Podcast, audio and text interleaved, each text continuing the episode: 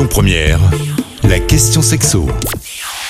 Comme chaque semaine, on se retrouve avec Jessica d'Espace Plaisir dans le premier arrondissement pour la question sexo. Bonjour Jessica. Bonjour Cécile. Aujourd'hui, on va parler de la communication pendant l'acte. hein. Selon une étude, les couples qui se parlent pendant l'acte seraient les plus épanouis.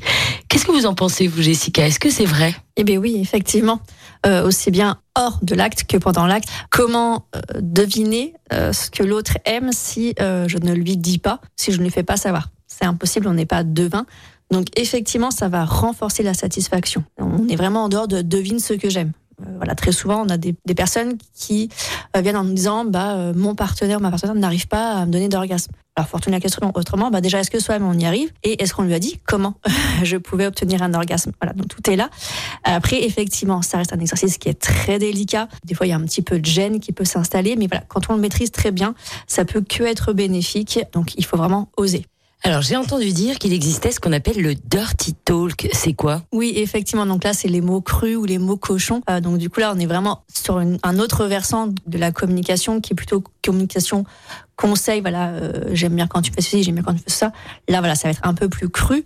Encore une fois, le, le dirty talk, donc il va, il va vraiment se faire avec consentement. Faut en avoir parlé en amont avec son ou sa partenaire. Après, c'est comme les fantasmes euh, qu'il dans la tête. Voilà, ça veut, ça reflète pas la réalité. C'est pas parce que je dis des mots, euh, des mots crus ou des mots euh, cochons euh, à mon ma partenaire que forcément derrière je suis quelqu'un de violent. D'accord, c'est vraiment très différent. Les mots crus ne doivent pas forcément être sales et insultants. Il y a tout un vocabulaire qui peut exister euh, autour de ce dirty talk. Mais du coup, est-ce qu'il y a des limites à communiquer? Oui, encore une fois, il faut vraiment qu'on en ait parlé avant.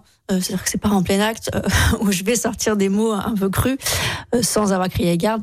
Ça peut un peu désta- déstabiliser son ou sa partenaire, donc on en parle avant. Les limites, du coup, on les définit ensemble.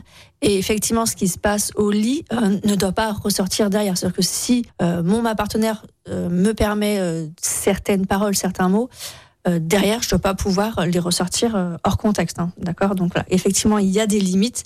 Mais encore une fois, la manière de dire quelque chose peut être aussi efficace que les mots en eux-mêmes. Donc des fois, c'est même pas vraiment les mots, c'est vraiment l'intonation, le ton de le dire qui va vraiment avoir de l'effet. Mot doux ou sauvage, c'est à vous de voir, mais parler, c'est la clé des couples épanouis.